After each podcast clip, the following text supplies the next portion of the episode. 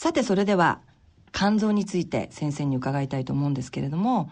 えー、肝臓はどんな臓器でどんな機能を持っているのかお話しいただけますでしょうか？はい、うん、4つの働きがあるというふうに言われてます、はい。はい、1つは糖質とか、はい、脂質とか、ビタミンとかそういうふうな栄養素を作ったり、調整したりするというふうな、あものを作るというふうな臓器。それが1つ目、はい、2つ目はあの毒物を解毒する、はい。まあ、ちょっと一番わかりやすいのはアルコールですよね、はい、飲むと楽しくなりますけど、はい、飲んだアルコールの90%はあの肝臓で分解されます、はい、ですので、えー、肝臓が弱ってくるとそこのアルコールも含めてですけど毒物の解毒する能力が落ちてくるということがあるので、はいはい、肝臓は非常に重要な働きをしている解毒作用、はい、毒をなくすというのが2つ目の働きです。もう一つはですね、あの、胆汁。皆さん、あの、便の色は黄色いですよね。はい。であれは実は肝臓で作られた胆汁が便に出てるわけですけど、胆汁っていうのは実はあの脂肪の吸収とかそういうのに重要な、はい、あものなんですが、黄色いんですよね。はい、だから肝臓の働きが弱ってくると、横断が出るっていうのはそこにあるんですけど、はい、その胆汁を作る、働きがある。っていうのと、あと肝臓の働きが悪くなったり、胆汁が出なくなると、便が白くなるんですよ。え？白く？はい。だから皆さんですね、便の色が黄色いというのは、肝臓がうまく働いている胆汁の流れがいいという一つの指標になります。なるほど。はい。だいたいその時はおしっこが濃くなって横断が出てるんですけど、あそうなんですね。そういうふうなバロメーターになります。胆汁を作る、作ってるのが肝臓。はい、はいで、4番目がですね、はい、えっと、免疫機能。はい。あの、これはですね、お腹の中には、あの、腸内細菌ってたくさんの菌がいます。はい、体にとって良い菌もあるし、悪い菌もあるんですけど、す、え、べ、てあの、腸内の菌とか血流は、門脈、肝臓に向かってるんですよね。で、実を言うと、あの、そういうような菌も一部、肝臓の方に到達してるんですけど、はいはい、全部肝臓が監視して、そういう悪い菌が増えないようにしてるんです。そういうような免疫機能を保ってる。はい、ですから肝臓の働きが弱ってくると、えー、そういうふうな腸内細菌の悪い菌が、こう、肝臓を通過してですね、全身に回って熱が出たり、お腹が痛くなったり、することがあるんですね。はい、ですからやはり肝臓の働きっていうのはその4つ、いわゆる糖質とか脂肪を作る工場。はいはい、で、2つ目は毒物を解毒する。で、3つ目が胆汁を作る。で、4つ目が免疫機能、いわゆる腸内細菌を含めて、えー、体の免疫を司ってるというふうな働きがあります。なるほど。だから肝臓っていうのは非常にこういろんな役役者というか、ね、いろんな役割をしてるんですよね。はい、だから肝臓はねあの全く一日働かなければ、人間は生きていけなくなります。うんだから非常に重要な臓器。そうですね。ただですね、肝臓のもう一つ面白いところは、あの、もともと正常な方に限ってなんですけど、はい、例えば、半分切り取っても、はい、1、2か月後に元に戻ります。再生するということですか？そうなんですね。で、なぜ肝臓が再生しやすくできてるのかっていうのは、まあ、一つ謎なんですけどね。ただ、あの、そういうことがある、で、あるので、生体肝移植っていうのは、えーえー、あの、誰か病気の方を、救わないといけないっていう時に、はいはい、まあ、大体ご家族の方が多いんですけど、えー、まあ、半分か三分の一ぐらい、あの、正常な肝臓を、を差し上げるわけですけど、じゃあ、取られた半分とか三分の一は、取られたまんまかというと、うん、実は1、2ヶ月経つと膨らんできます。元に戻る。1、2ヶ月で元に戻るんですか？戻るんです。すごいスピードです。はい。びっくりします。ただね、病気の肝臓は切り取った場合、元に戻らないんですよね。あと脂肪がつきすぎてもダメなんです。あ、そうなんですね。今、肝臓の生体師会食っていうので、はい、もう年間4、500例ぐらい行われて、はい、それで助かってる家主たくさんあるわけですけど、はい、やっぱあの、提供する方のご負担が大きいので、うん。まあ、再生医療とかですね、はい、で、はい、そういうの肝臓を切り取らなくていいような方法を今一生懸命、えー、考えてるとい。うふうなところがありますね。なるほど。それは iPS 細胞だったりとかの研究につながってるってことですよね、はい、今そちらの進歩もだいぶこう現実味を帯びてきたので、はい。はい、やっぱりこう今まで治せなかった病気も多分数年の間に治せるようになるかなと。肝臓もかなり研究が進んでるっていうようなお話をそうです、あのはい、伺いますけれども。いわゆる細胞シートとかですね、えー、肝細胞そのものを作ろうとしてい。る、はい、研究がもう実際行われてます、あそうなんですね、はい、まあその再生できない肝臓を持っているような患者にとってはそういうのができるといいですよね。そうですね。これは夢のようなことかなとただ、肝臓は再生しやすい臓器だというところは認識してしていただきたい。はい、ただ、だからたくさん壊していいんだというふうなことではなくて、ね、壊れてしまうと、あの、元に戻らなくなるので、はい、やっぱ肝臓はいたわっていただきたいなという気がします。先生、そのいたわるっていうのは、やっぱりお酒のことだったり、食べ物のことだったりっていうふうにつながるんですかね。そうですね。うん、これからまあだんだん病気のことに移っていくかと思うんですけど、うんうん、じゃあ肝臓に負担を与えるものっていうのがまあ病気の原因になるかなって気がします。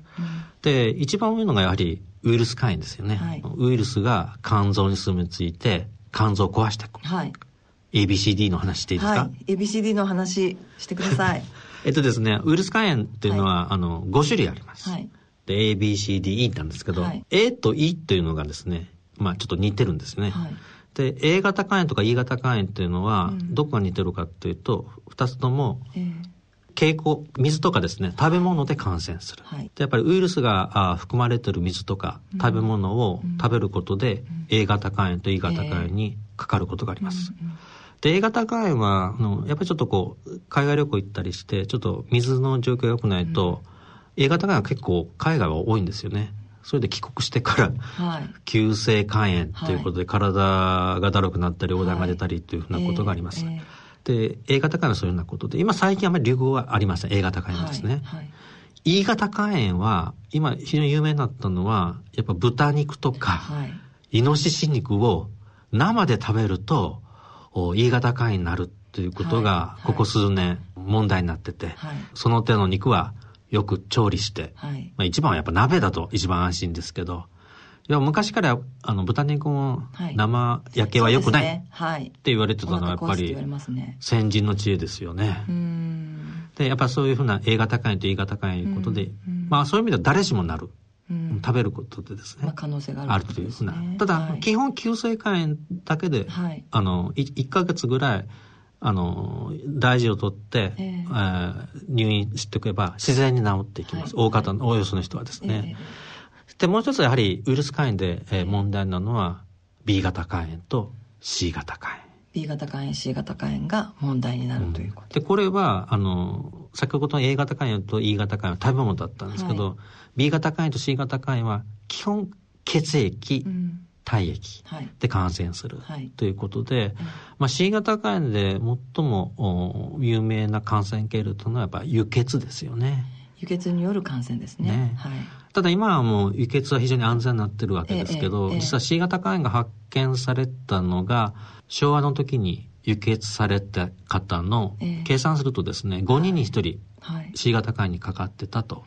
いうことが分かってます。ただ今輸血 C 型肝炎になる方はおられません。いらっしゃらないですね、うん、今はもうスクリーニングをきちっとやってるということですね、はい、で B 型肝炎はおよそですけど半数の方は母子感染ということで、はい、実はですね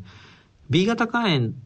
というのは人間とですねおそらく数万年一緒に同居してるっていうふうに言われてそんなに昔から B 型肝炎ウイルスというのは存在していたという。ことなんですかね。どうしてそういうことが分かったかというと、うん。実はあの B 型肝炎の種類に、日本人っていうと縄文人型と弥生人型にあることが分かってるんですよ。あそうなんですか。はい、で日本の B 型肝炎は、東北と沖縄の人が縄文人タイプ、はい、ウイルスのタイプですね。はい、で九州とか、まあ、大阪の方ですけど、はい、大体はそっちは弥生人タイプと言われてるんです。そういう意味では B 型肝炎というのは人間と共にずっとこう子孫延々と一緒に仲良く暮らしてたんだなということが分かってる。というのはね、いなかった？その時の人間の寿命っていうのは、20年とかね。そうですね。に日本でも坂本龍馬の時は人生50年だったわけですよ。なるほど。だからがんができる前に皆さん寿命が来てたわけです。なるほど。だから C 型がんなんていうのはやっぱり70代、80代でがん化してくるっていうのは人間の寿命が30歳か40歳だと何も悪さしないわけですよね。はい、ある意味でこう長生きできるようになったということで、病気がこう明らかになってきたっていうふうなところがありますよね。えっと、他に何かその肝臓の疾患でウイルス以外にですねえっとですね、それは一つあの体質ということで、はい、まあ我々は自己免疫性肝疾患っていうふうに言いますが、はい、自己免疫性肝炎とか、はい、原発性単重性、病名が変わりましたよね。胆管炎。昔ちょっと肝硬変だったんですけど、肝臓硬くない人にも肝硬変ってつけていたっていうのが良くないということで、正しくないので、自己免疫性胆管炎というふうな病名になりました。原発性単重性胆管炎。あ、よくご存知。はい、はい。えっと、PBC と言われてる、そうですね。はい。で、特に PBC の方は、実はあの、非常にこう、お元気な方の方が多いんですが、やっぱり一部、あの、病気が進んで、はい、えー、肝臓が硬くなって、うん、非常に頻度は少ないんですけど、えー、移植が必要になる方がおられますね。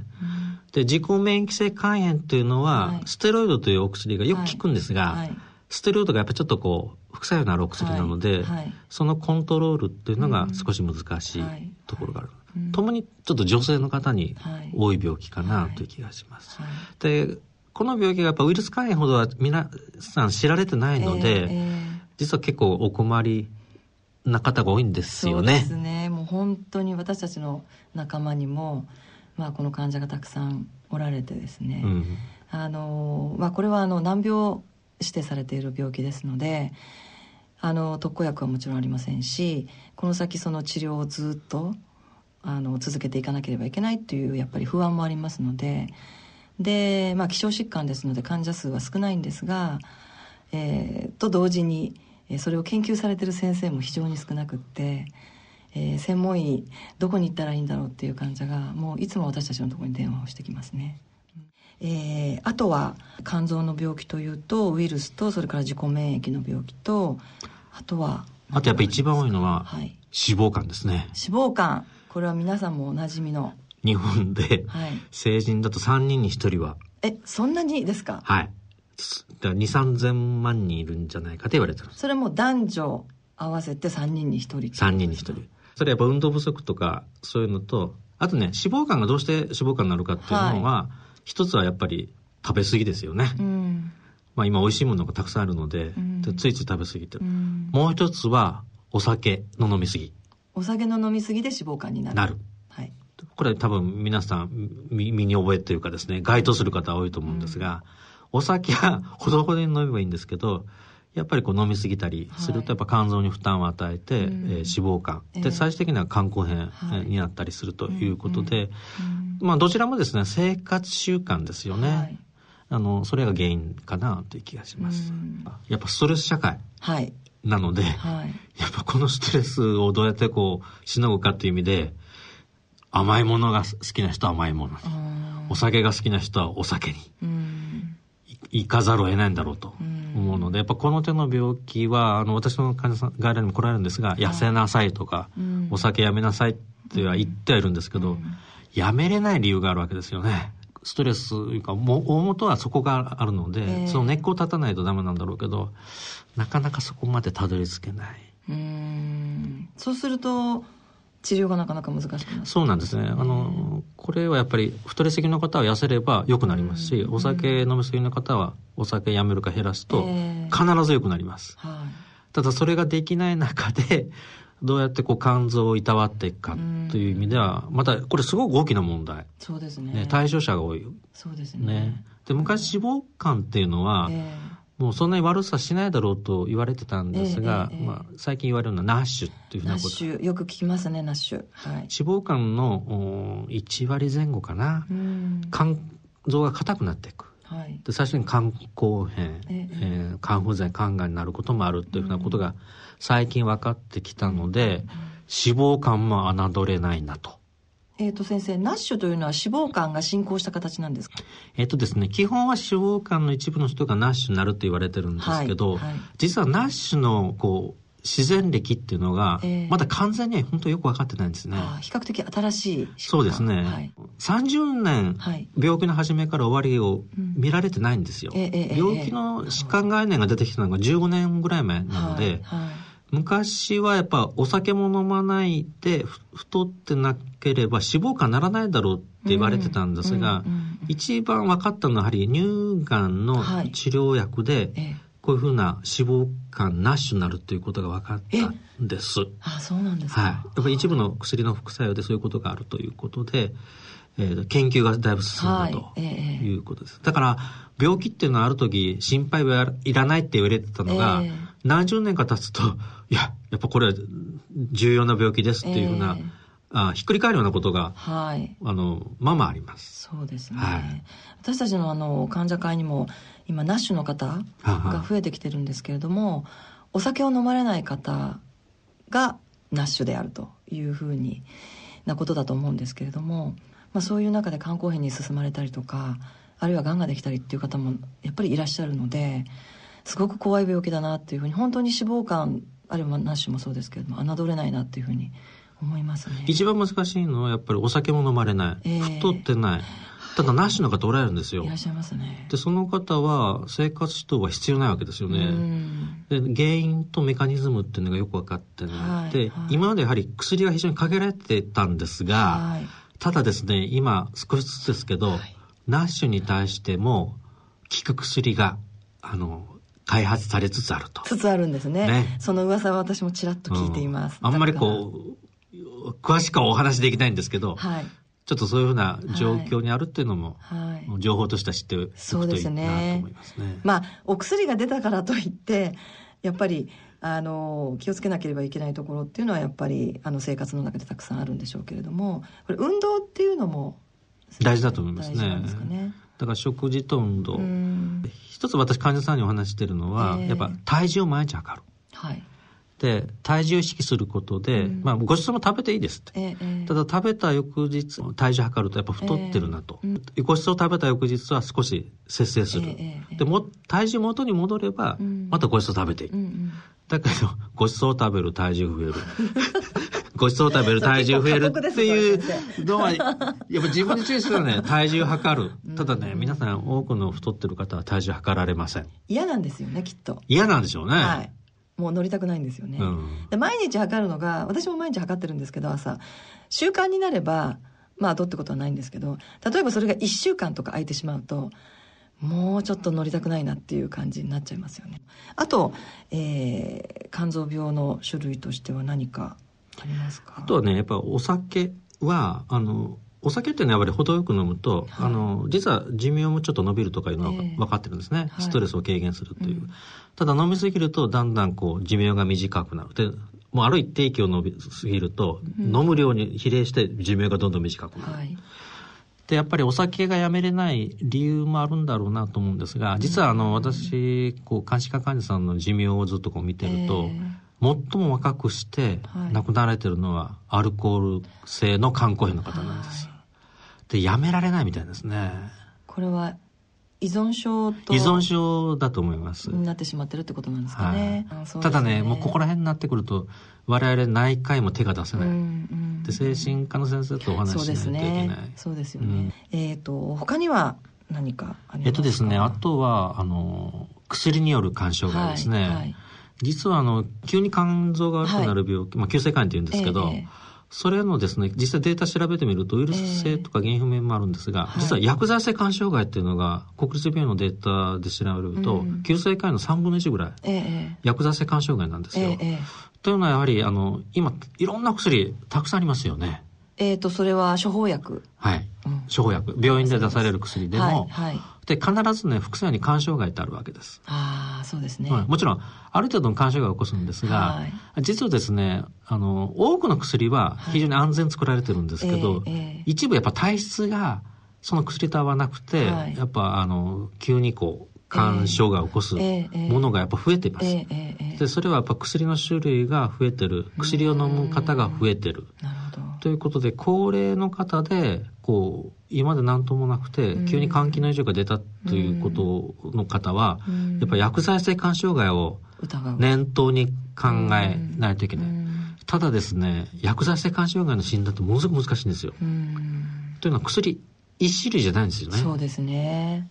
いくつも飲んでる5種類飲んでる。はい、10種類飲んでると中ね、はいえー、この中のどれかが犯人なんだと思うんですが、それをどうやってこれって決めるか。そうですよね。それいっぺんにやめることできないですもん、ね、できないでしょ？理由があるから飲んでるんですよね。そう。で、一番可能性のあるのからやめていくとか、はい、やめれるものはやめてみるとか、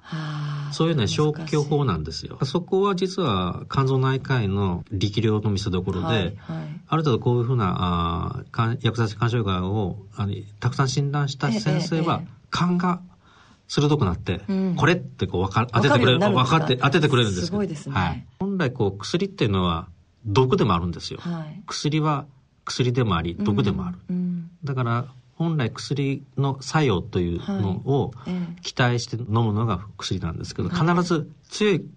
作用のあるものは強い副作用もあるというふうに考えた方がいいです。ですから飲まないといけない時は飲まないといけないわけですけど、飲む必要がないのに、飲んでる方もおられるので、そうですね。だから勝手にですね、あの、やはり薬は正しい知識、薬剤師の先生とか、病院の先生とかとよく相談されて、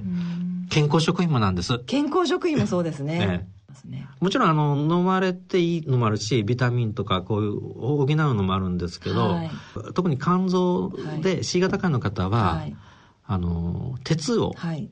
取ってはいけない、はい、うん、ということで食事の方はちゃんとこう鉄の多い食事を少し避けたりするんですが実は健康食品の中に鉄分の多いのが結構ありますね。ありますよね。はい。真面目な人ほど健康食品取ってる。っぱり今でもやっぱりあの電話相談される方で、えー、こういう健康食品があるんですけれどもちょっと飲んでもいいかとかねこういうのはどうだろうかっていう、まあ、相談が後を絶たないですね。健康食品はね、はい、実は病気の人はやっぱかなりよく慎重に考えるべき、うんうんうん、だから健康食品っていうのは健康の人が取る食品とかいう冗談もあるぐらいなんですよね。そうですね。あの不必要な薬っていうのは肝臓に負担を与えてるかもしれないっていう、こともちょっと考えた方がいいと思います、うん、薬をどんどん取れば健康になるということではない、うん、そうですね、はい、ただ薬っていうのはやっぱ適切に使うということが大事ではないか、えーはい、ただ必ず副作用があります、はい、なかなか薬の大好きな日本人にとっては耳の痛いところで、うんうん、はい、はい、ありますが。それぞれのその肝臓病の種類を教えていただいたんですけれどもあのこれは最初に、えー、どの病気も急性肝炎から始まるというふうに考えていいんですか？言葉から言うと急性肝炎慢性肝炎肝硬炎肝がんじゃないかというふうに一般的に生まれがちなんですが、はい、実はあの急性肝炎慢性肝炎とは必ずつながらないんですよ、はい、で慢性肝炎というのは多くは無症状なので、はい、まあやっぱり、うん、あの特にウイルス性肝炎は、B 型肝炎 C 型肝炎はいつかかったかわからない、はい、でいつ発病したかもわからない、はいというふうなのが実態です。そうですね。はい、ただ検査で初めてわかる、はい、ということですね。はい、ただ慢性肝炎の中の一部の人が病気が進むと肝臓が硬くなる肝硬変になる。はい、で、えー、肝がんもやっぱ一部の人ががんができる、はい、ということなので、やはり肝がんになる前にその原因を除去するとかいうことが大事かなということで、やはりあの、検査とかですね、診断、治療というのを、あの、症状が出る前にですね、で、症状が出てしまうと多くの方は肝硬変、肝がんなんですね。腹水、お腹に水が溜まるとか、横断ということで目が黄色くなるってなると、どちらかというと今そういう状態で病院に来られた場合、やっぱなかなかあ根本的な治療ができないっていうのが今の現状なんです。ですからやっぱり症状のないうちに、この手の診断と治療をするっていうのが大事。はい。はい、そうなんですね。私もあの C 型肝炎患ってましたけれども、検査の数値、まあ、肝機能の数値がですね、異常値が出て、まあ、初めて、なんかおかしいぞ、ということで再検査っていうことで、まあ、C 型肝炎ということが分かりましたけれどもじゃあ自覚症状どうだっていうと何にも感じませんでしたのでまあ、肝臓のあたりが痛いとかそういうこともありませんしうんとだるいっていうこともないですし本当に普通に日常生活を、まあ、送っていたのでやっぱり、えー、ウイルスの検査をしていくっていうことが非常に重要ですね。それであとは分かったらすぐに、えー、治療に進んでいくっていうことですかね。専門医の先生は今たくさんいらっしゃるのではい、見ていただくこともあのそんなに難しいことではないと思いますね、うん、ただ肝臓病の診断っていう意味でやはり必ずと言っていいほど、うん、あの採血検査が必要なんですよね、はい、診察だけではわからない、はいはい、ですから採血っていうのと、あと超音波とか画像検査を合わせて、えー適切に診断するということで、うん、まあ日本のどこの病院でも大体の診断はしていただけるんじゃないかと思います。はいうん、ただやっぱあの病院に行くのが怖いとか、うん、かなり進んだ病気と言われるのが嫌だなっていう方が、ちょっと病院に来られてないような気がしますけどね。そうですね。病院やっぱり好きな方ってなかなかいらっしゃらないですもんね、ね、その検査もちょっと注射っていうのもあるしただ進行してしまうとやはり後戻りができない病気ですのでやはりあの最初の最初のうちにもうきちっと抑えておくっていうそうですね。やっぱ熱があると病院に行きますよね、で胸が苦しいお腹が痛いとなると病院に行くわけですけど、はい、肝臓の病気っていうのは何も症状がない、だけど病院に行こうかっていうふうに思っていただけない限り、診断と治療ができない、そうですね、そういうふうな病気なん。だっていうふうにはご理解いただきたいなと思います、ね、ウイルスがあると私は C 型肝炎だとか B 型肝炎だとかっていうことを知っておられる方でも自覚症状がないためにまあ大丈夫なんだろうと、まあ、普通に生活してるし仕事もしてるし元気だしっていうことで病院に行かれない方たくさんいらっしゃいますよね。そうなんですよね。ですから私今の課題というか病院に行きたくない、うん、でまあ、病院が好きじゃない。たくさんおられると思うんですけど、はい、だけどかあの病院に来て血液検査をしないと、うん、あの肝臓の診断はできないっていうのを、うん、ご理解いただいた上で、はいいや、でもちょっと行こうかなっていうふうになるにはどうすればいいんだろうと。本当ですね、先生。なんか病院が楽しくても行きたくてしょうがないみたいな、そういうになるといいと思いますだから病、今日は病院に行かないとなんか落ち着かないとかね。まあ今実際病院に来ておられる患者さんの中には、病院が来るのが楽しく思われてる人がいると私は思ってるんですけど、うん、あの、そういうふうに思っていただくにはどうすればいいんだろうっていうの本当ですね。はあ、病院に行こうと。病院に行こうっていうことですね。はい。はい。肝臓病についてたくさん先生に伺いましたけれども、最後に番組をお聞きの皆様に向けて先生からメッセージをお話しいただけますでしょうか？はい。えっ、ー、と、今日はあの、どちらかと肝臓全般のお話をしました。はい。で、あの、肝臓はですね、やっぱりよく働き者なんですよ。はい。で、あの、1.5キロもあるし、うん、だけどある意味ではですね、あの、症状が出ないので、うん、誰も振り向いてくれない。うん。ところがあると思うんですけど、うん、やっぱ肝臓いたわるっていうのはやっぱ肝臓がここにいて、やっぱ今日ご飯を食べてうまく栄養になってるとか、はい、まあお酒も飲まれてる方も、翌日お酒がこうね、代謝されて良くなってるという時に、はいはい、肝臓が働いてるっていうことをちょっとこう、認識していただきたい。そうでないと僕は肝臓がかわいそうなんじゃないかと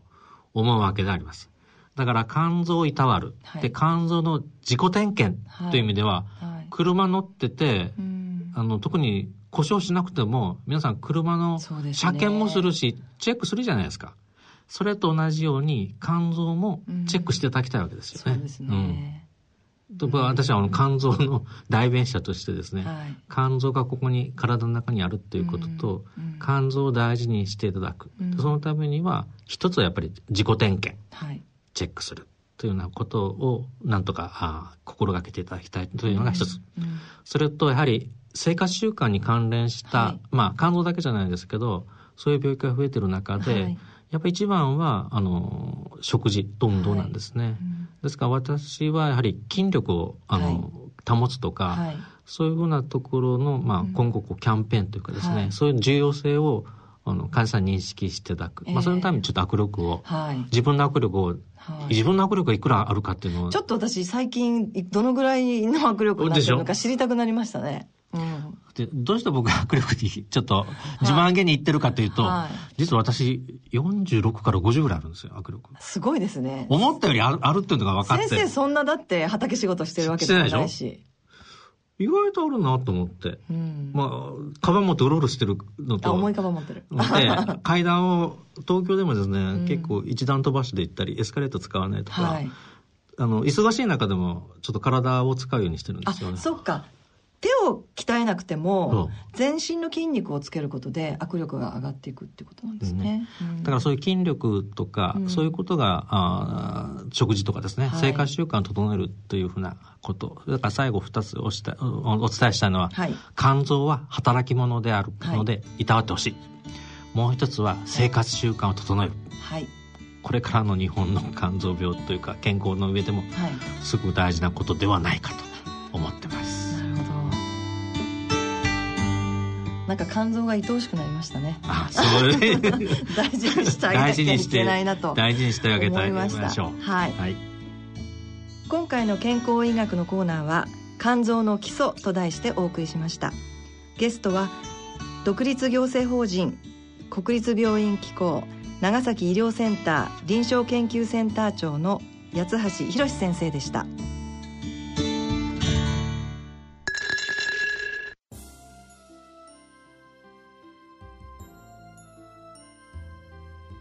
アッピはおよそ130年にわたり医薬品開発に注力してきた企業の歴史と創薬の実績を受け継ぐと同時に新たな時代の要請に応えるべく誕生したバイオ医薬品企業です。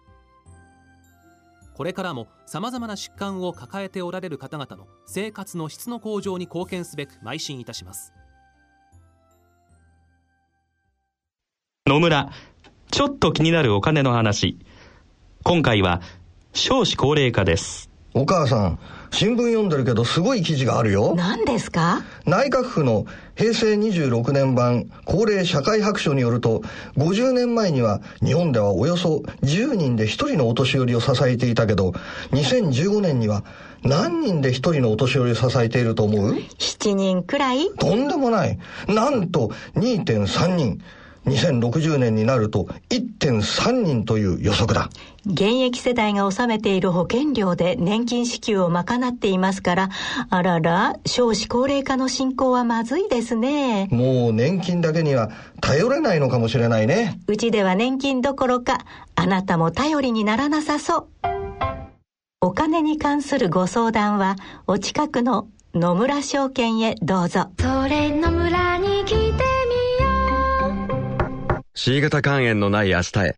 C 型肝炎は最短12週間。飲み薬のみで治癒を目指せます。C 型肝炎治療の専門医療機関をご案内します。フリーダイヤル0120-01-1134または「治そう C 型肝炎」で検索。ギリアド。大人のための大人のラジオ。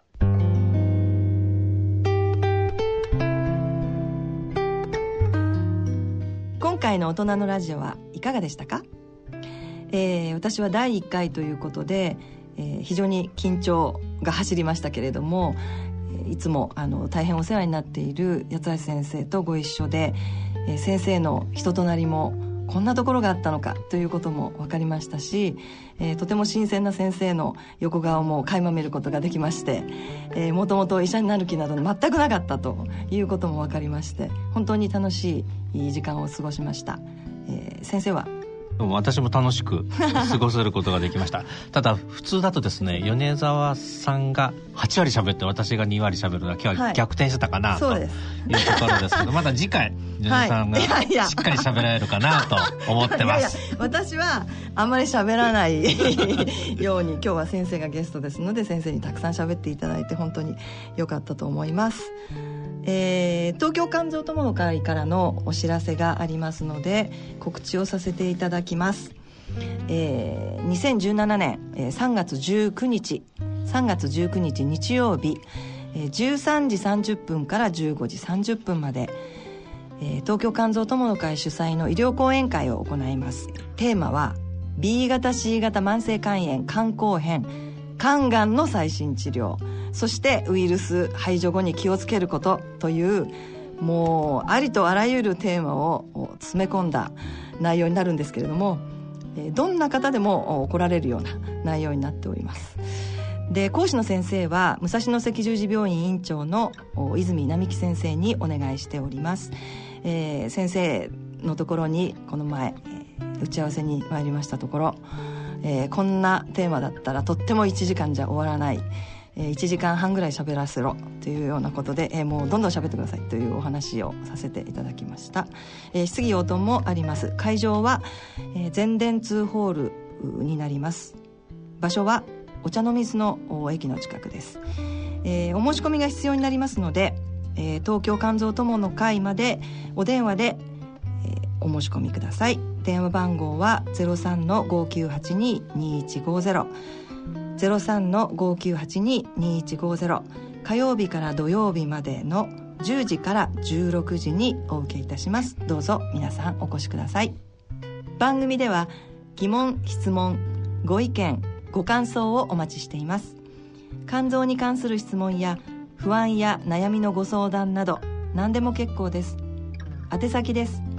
郵便の方は郵便番号105-8565ラジオ日経大人のラジオ係まで。あるいはラジオ日経大人のラジオの番組ホームページからの投稿もお待ちしています。それでは時間となりました。ここまでのお相手は私米澤敦子でした。ゲストは独立行政法人国立病院機構長崎医療センター臨床研究センター長の八橋博先生でした。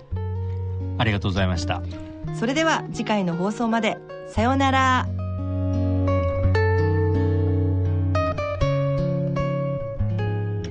大人のための大人のラジオ。この番組は野村証券ギリアドサイエンシズ株式会社アッビー合同会社他各社の提供でお送りしました。